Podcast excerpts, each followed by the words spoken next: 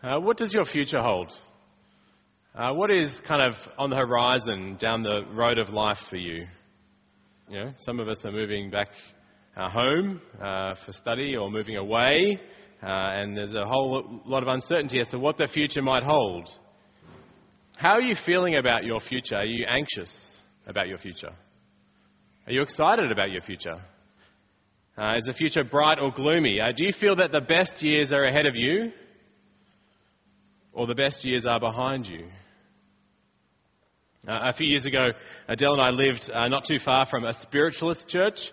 Uh, now, a spiritualist church is a, a, gathering place for kind of clairvoyance and psychics and fortune tellers and future predictors and people like that. They'd get together. Uh, they'd get together. I think what they'd do there is they'd get together and they'd do fortune telling. They'd read tarot cards. They'd channel the dead or something like that. Uh, but this local spiritualist church that was near us, it uh, was having a really difficult time.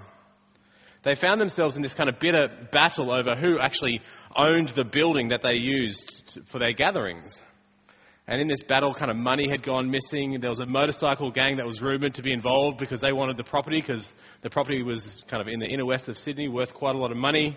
A dodgy lawyer turned up and seemed to make a whole lot of uh, cash out of the whole thing as well. Uh, and, at the end, the spiritualist church that uh, was around the corner from us, it had to break up and close down. Uh, it kind of made the papers, and one of the former members of that church was interviewed in the paper, and they, this is what they said. They said, I know we're meant to be psychics, but none of us saw this coming. I know we're meant to be psychics, but none of us saw this coming. That, that's my favorite, one of my favorite lines I've ever seen in the newspaper uh, one morning. Uh, but if you know Jesus, you don't need to be a psychic to know what is coming. You don't need to be a psychic to know what is coming. If you know Jesus, resurrection shapes your future. Resurrection actually shapes the future of every person in this room. It shapes the, the future of every person that has ever lived. And this morning we're going to ask ourselves the question, why does it matter that Jesus rose from the dead? What difference does it make that the tomb was empty that Easter Sunday? And hopefully we're going to see the difference that the resurrection makes. Uh, but I've got three things for us to consider. First, the resurrection happened. It was physical and historical. The second is it authenticates Jesus. Jesus is who he said he was. He did what he said he would do. And the last is it's the foundation for our future. We find our future in Jesus' resurrection, our future hope. Uh, so, firstly, it happened. The resurrection of Jesus, it was physical and historical. Now, it was on Good Friday, uh, that, as predicted in the Old Testament and promised repeatedly by Jesus himself, that on Good Friday, Jesus was publicly crucified. He was put to death on the cross, taking the punishment that we deserve for the way that we treat one another and the way that we treat God. And he took the suffering and the pain and the shame in our place because he loves us. But then on Easter Sunday, a couple of days later, he came alive again. And he's been alive ever since. Now, when we examine the evidence fairly, which I think everyone should at some point in their life, you'll find that the evidence for Jesus' physical and historical resurrection, it's actually quite overwhelming. But to begin with, on the cross, firstly, he was, he was definitely dead. Jesus hadn't, some people say he just had fallen asleep or he'd fainted or something. No, he was definitely dead on the cross. We know this because after kind of being brutally tortured and publicly crucified in front of a crowd, he hung on that cross for nine hours. And, and when they finally came to stick a spear through his side, the blood and the water came out separately. And the way that it would work is that towards the end of the day, the soldiers would inspect the bodies on the cross. So they'd execute them, and then at the end of the day, they would, they would come and inspect them to see that they had died. And if they hadn't died, what the soldiers would do, they'd, they'd break their legs to speed up the process because the soldiers, they, you know, they wanted to get the bodies off the cross because they wanted to go home. Uh, you can't leave someone who's not yet dead up on a cross if you're supposed to be killing them because someone could come and take them down and they could come alive and they could kind of recover. Uh, so the soldiers go to check Jesus to see if he's dead, and if he's not dead, they're going to break his legs. And we read this in John chapter 19. John chapter 19. But when they came to Jesus and found that he was already dead, they did not break his legs. Instead, one of the soldiers pierced Jesus' side with a spear, bringing a sudden flow of blood and water. Now, when they came to Jesus, these expert executioners came to Jesus, they saw that he was already dead. And the blood and the water, they came out of Jesus' side separately. That only happens if you're dead. So Jesus on the cross was really dead. The second important fact is that the tomb on Easter Sunday was really empty. The body of Jesus was definitely gone. Now, the tomb which they put Jesus in, the soldiers knew where it was, and they were guarding it. The women who went to find Jesus, uh, they knew where it was because they watched the body get placed in there, the Bible tells us. And the disciples, they knew which tomb it was as well because it was one of their number who owned the tomb. But on that first Easter Sunday, when they go to look for it, no one can find the body of Jesus. They all knew which was the right tomb, but it was empty. It was gone. The only thing they find there are the strips of linen and that the, the, body had been wrapped in, and those strips of linen are now neatly folded in the tomb. And the fact that the linen is there makes absolutely no sense. If you wanted to rob a tomb and steal a body, uh, the linen was really the only thing worth taking. It was the only thing worth of, of value, and it makes no sense to unwrap the dead body and steal it. It would be kind of who wants to steal a kind of naked, bloating, decaying body rather than the valuable grave clothes in which it's wrapped up in? It's absurd to think that that someone who came to rob the tomb would leave the linen and take the body. He's definitely gone. No one could explain it. No one could find the body. He was dead. He was buried and the tomb was empty. But most importantly, he was definitely seen alive. He was definitely seen alive after Easter Sunday. Uh, now, the New Testament is full of personal eyewitnesses uh, that record that Jesus came alive again. Hundreds of people saw him over a period of about a month. Uh, in 1 Corinthians chapter 15, uh, the Apostle Paul writes this. In 1 Corinthians 15, Christ died for our sins according to the Scriptures, that he was buried, that he was raised on the third day according to the Scriptures, and that he appeared to Cephas, that is Peter, and then to the twelve. And after that, he appeared to more than 500 of the brothers and sisters at the same time, most of whom are still living. Now, do you see what Paul is doing there? Paul is inviting the readers to go and check out his facts. Some of these people that Paul is talking about is, are still alive at the time that Paul writes this, and Paul is saying, go talk to them. Go meet with these people. Ask them what they saw. They will tell you that Jesus was really alive. And unlike the fleeting glimpses that people might have of Elvis at the 7-Eleven, Jesus, he stuck around with people. He, he talked with them. He ate meals with them. He went for walks with them. He had conversations with them. He was really alive. They could see the scars there, but he was obviously physically alive. It wasn't just a spiritual resurrection, kind of he lived on in the hearts of his followers. It wasn't a, a mass hallucination where they all just kind of imagined that he was alive. He was physically alive. It was a historical event that took place. And when you look at it, uh, and we've only had the briefest glance at, the, at it this morning, there's so much more we could add, like the fact that all the disciples and the apostles continued to believe that he was alive and, and they would lay down their life on the fact that Jesus was alive, and you wouldn't do that if you knew it was a lie. If you look at all the evidence, it's overwhelming. And the Apostle Paul, he's willing to bet, he's willing to bet all of Christianity on the fact that Jesus rose from the dead. And he kind of takes all the chips and he puts them all in and says, we're all in for the resurrection. Uh, 1 Corinthians chapter 15. And if Christ has not been raised, your faith is futile you are still in your sins, then those who have fallen asleep in Christ are lost. If only for this life we have hope in Christ, then we are, of all people, most to be pitied. Paul is saying if Jesus did not rise, we are wasting our time. We may as well uh, pack up and go outside and enjoy the, the sunshine. Jesus rose physically. He rose historically. And Paul is putting Christianity's head on the chopping block of the resurrection and is inviting anyone, anyone to come and take a swing.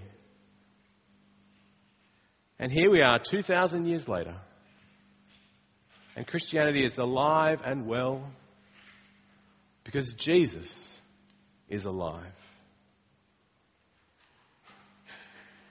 Now, uh, to be honest, uh, the historical and physical resurrection of Jesus, it's not the, the, the main question that people in Wellington are asking. Uh, the people in Wellington, uh, what they care about is so what? What does it matter? I mean, we're surrounded by hundreds of thousands of people, most of whom don't believe that Jesus rose from the dead, but more importantly, they don't care whether he did or not anyway. For them, it kind of has zero bearing on their life, or so they think. So, as significant as the evidence for Jesus' resurrection is, we really need to get our heads around why it matters. What, what difference does it make that Jesus is alive? Well, the first thing to say is that the resurrection, it authenticates Jesus. It's the evidence to prove that he is who he says he is. It confirms that he's the Christ, and it, and it says, it, and it's, it authenticates that he did what he said he would do. It, it completes his work in saving us. So, firstly, the resurrection confirms Jesus as the Christ.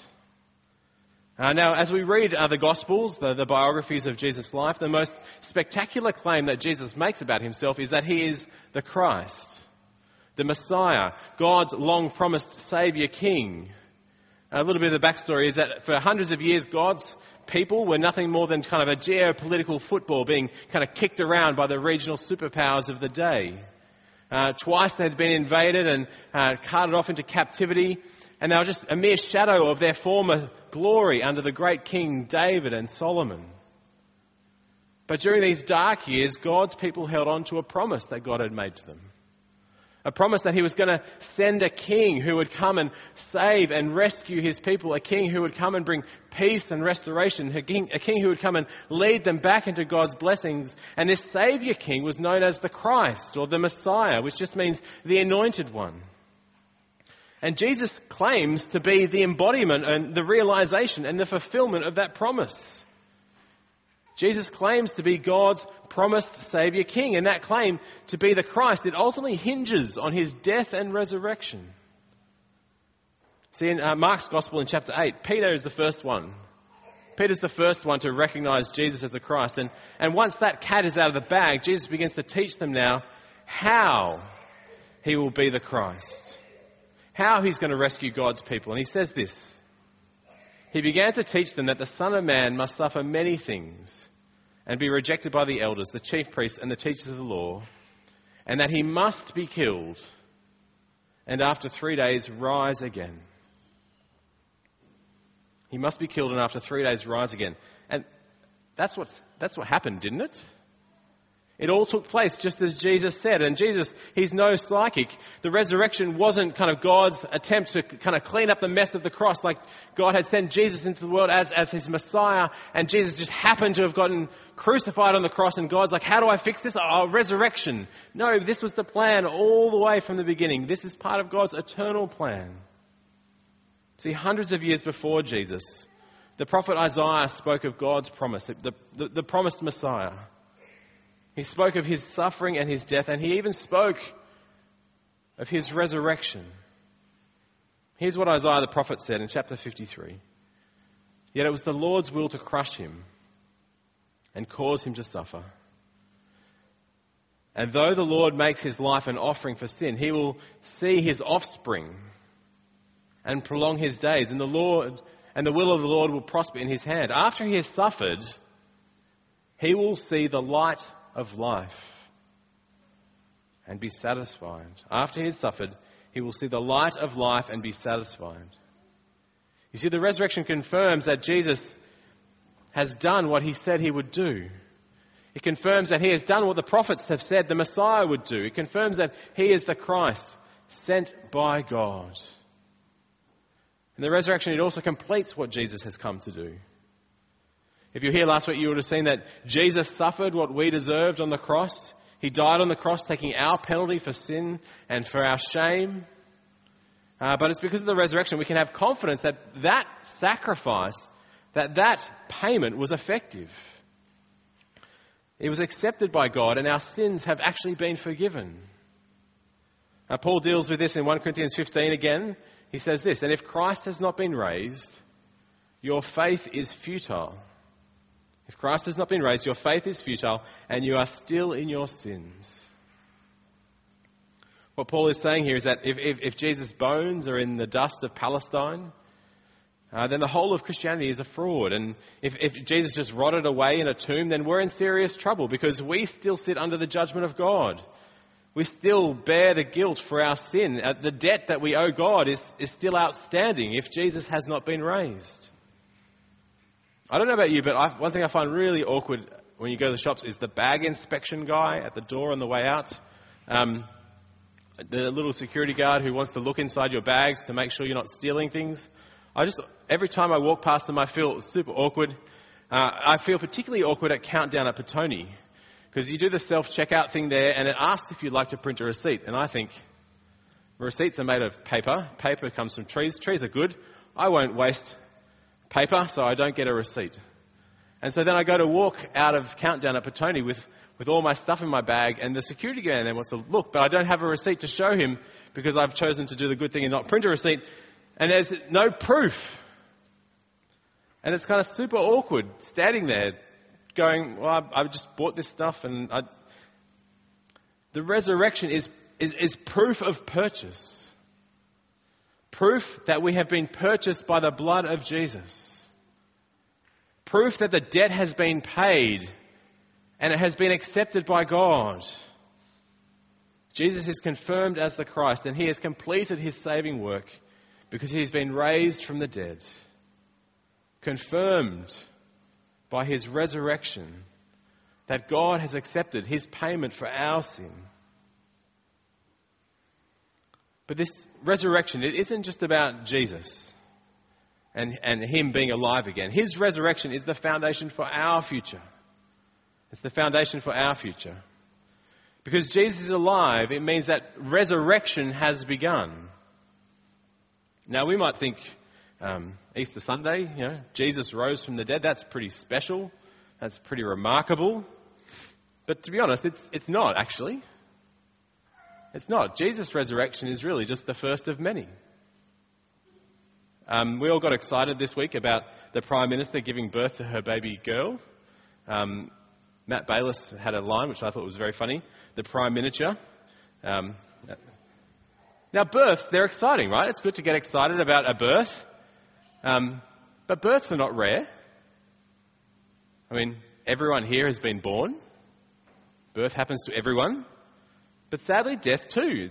Death is tragic and sad and uh, kind of momentous, but it's not uncommon. We're all going to die. And it's the same with resurrection. Resurrection, it, it may be significant. We may only know of one person who has been raised to life, but it will happen to all of us. Resurrection will be as common as birth or death. It will happen to all of us because Jesus' resurrection means that death has been defeated. And it's not just his death, but all death has been defeated. Paul makes this clear in 1 Corinthians 15 again. For since death came through a man, the resurrection of the dead also comes through a man.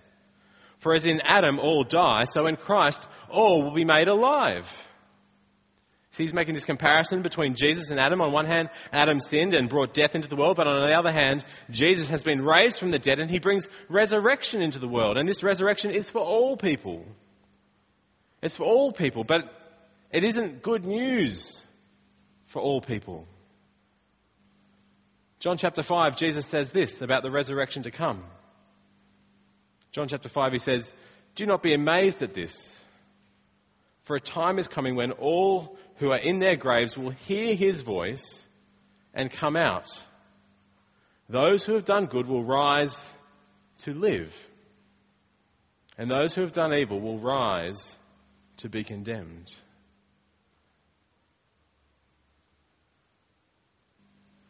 Jesus' resurrection brings the age of resurrection all will be raised.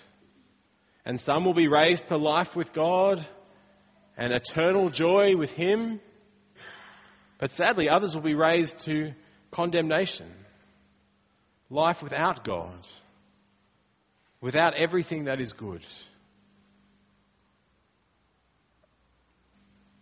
Resurrection has begun. And resurrection hope is available.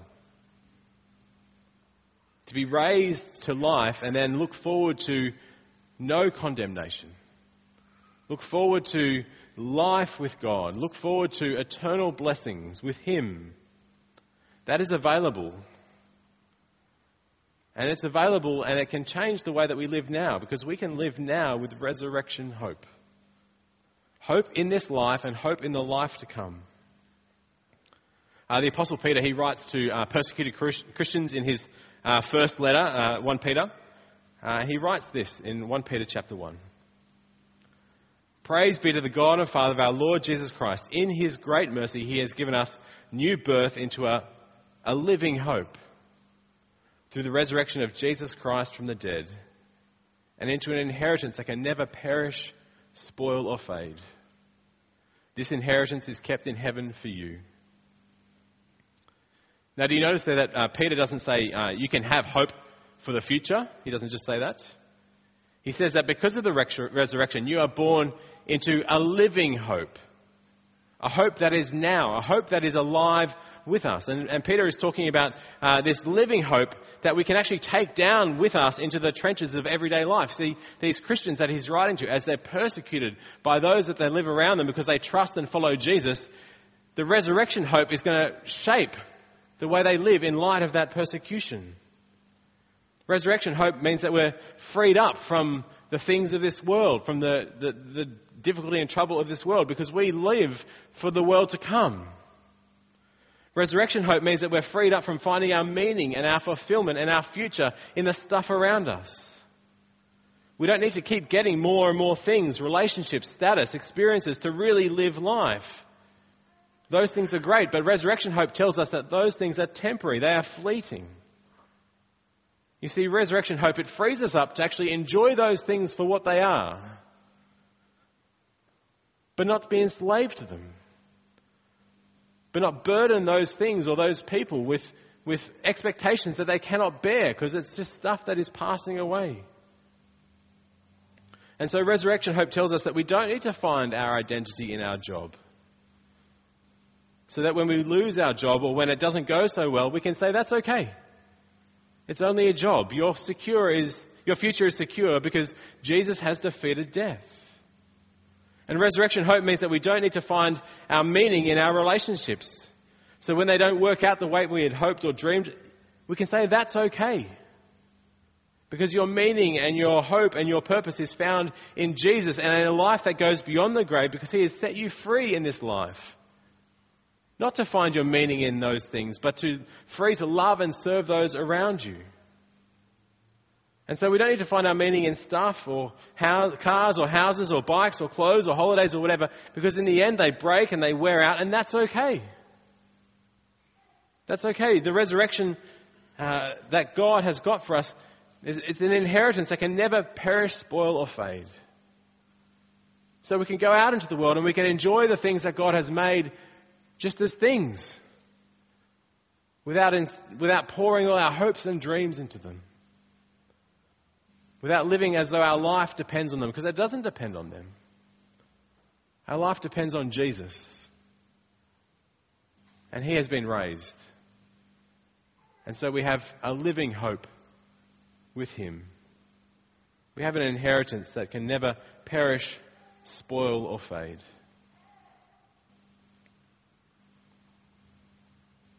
Our future resurrection, it is so certain. Our future inheritance, it is so certain. It is so assured because Jesus is alive. It means that it can transform the way that we think and the way that we live and the way that we experience the world now. Now, this all sounds lovely, but I need to ask is that your hope? Because the resurrection is, is great hope for those who trust and follow Jesus. But the resurrection is scary if you don't. If, if, if, if this life is just 80 years and then you turn back to dust and that's it, then I guess, sure, go suck the marrow out of life. Uh, but if this life is 80 years and then resurrection to face the judgment of God for how you have treated him, then resurrection is actually scary. Is this your hope, this living hope that can never perish, spoil, or fade? Kept in heaven for you because Jesus has risen from the dead.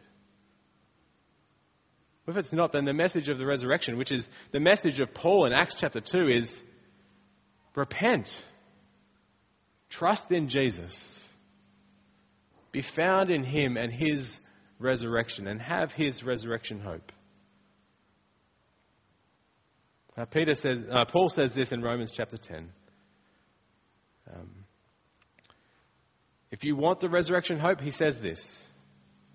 If you declare with your mouth that Jesus is Lord, that means if you say that Jesus is the boss, the king, he's going to sit on the throne of your life, if you, you declare with your mouth that Jesus is Lord and believe in your heart that God raised him from the dead, you will be saved. If you confess with your mouth that Jesus is Lord and believe in your heart that God raised him from the dead, you'll be saved. Can I urge you, if you do not have resurrection hope, that you come to Jesus now. You confess him as your Lord and you believe that God has raised him from the dead. And then you can have the resurrection hope, the living hope that Peter talks about that can never perish, spoil, or fade.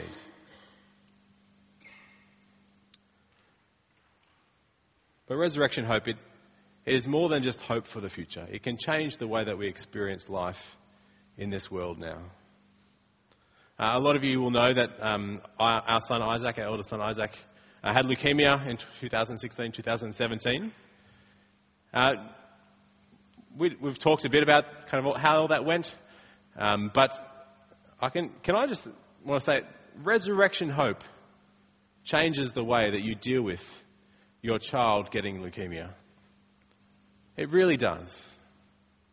At one point, we were looking at the, if you, looking at the numbers of, he had a 1 in, 10, 1 in 10 chance of living the next year. That's what we thought we had. 1 in 10 chance of overcoming his leukemia. And as we looked at him fighting that cancer, where every day was a battle, we had resurrection hope. We loved our boy, we wanted the best for him, but our hope wasn't in him.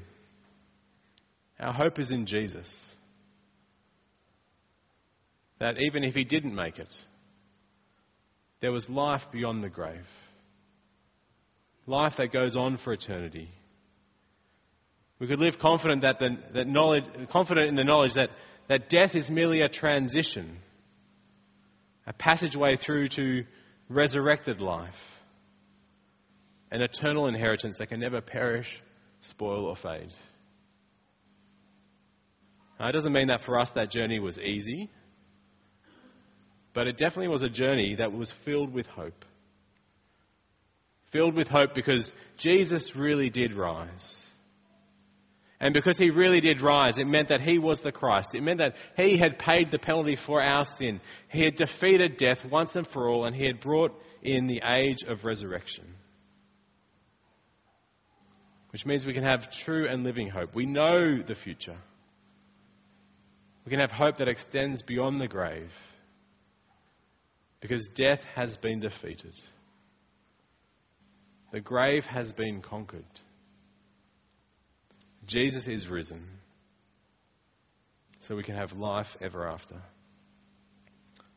I'm going to pray and then we'll uh, stand and sing those words.